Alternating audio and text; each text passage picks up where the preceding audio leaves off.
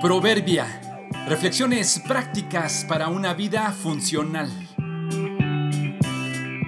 Noviembre 18.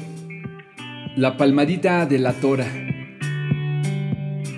La honorabilidad nunca es un asunto personal, siempre beneficia o perjudica a nuestros allegados.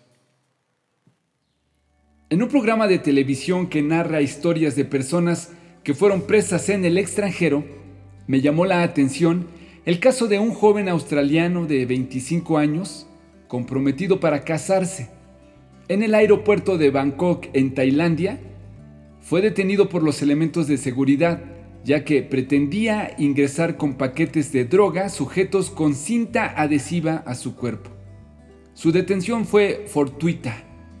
En la inspección le revisaron sus maletas que no contenía nada ilegal. Cuando pasó por el detector de metales, este comenzó a sonar. Así que un guardia lo escaneó con el detector de mano. El hombre estaba sudando y temeroso. Entonces recordó que no se había quitado los lentes de armazón metálica. Se los quitó y pasó sin problemas. ¡Uf! Lo había logrado. Contento por la hazaña, el hombre le sonrió feliz al guardia. Pero como los tailandeses son muy táctiles, si tú les sonríes, ellos te quieren responder. Así que el guardia le correspondió dándole una palmadita en la espalda.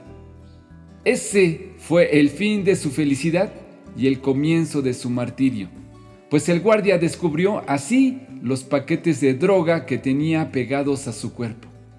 4.7 kilos de heroína en total, por lo que Martin pasó 21 años y 363 días en prisión.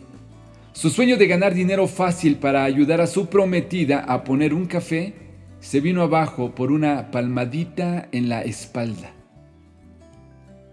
Si fuéramos escaneados superficialmente hoy, probablemente la mayoría pasaríamos sin problema pero si alguien nos toca y nos quiere sentir en verdad o cuestiona nuestras motivaciones, tal vez encuentre paquetes que llevamos ocultos.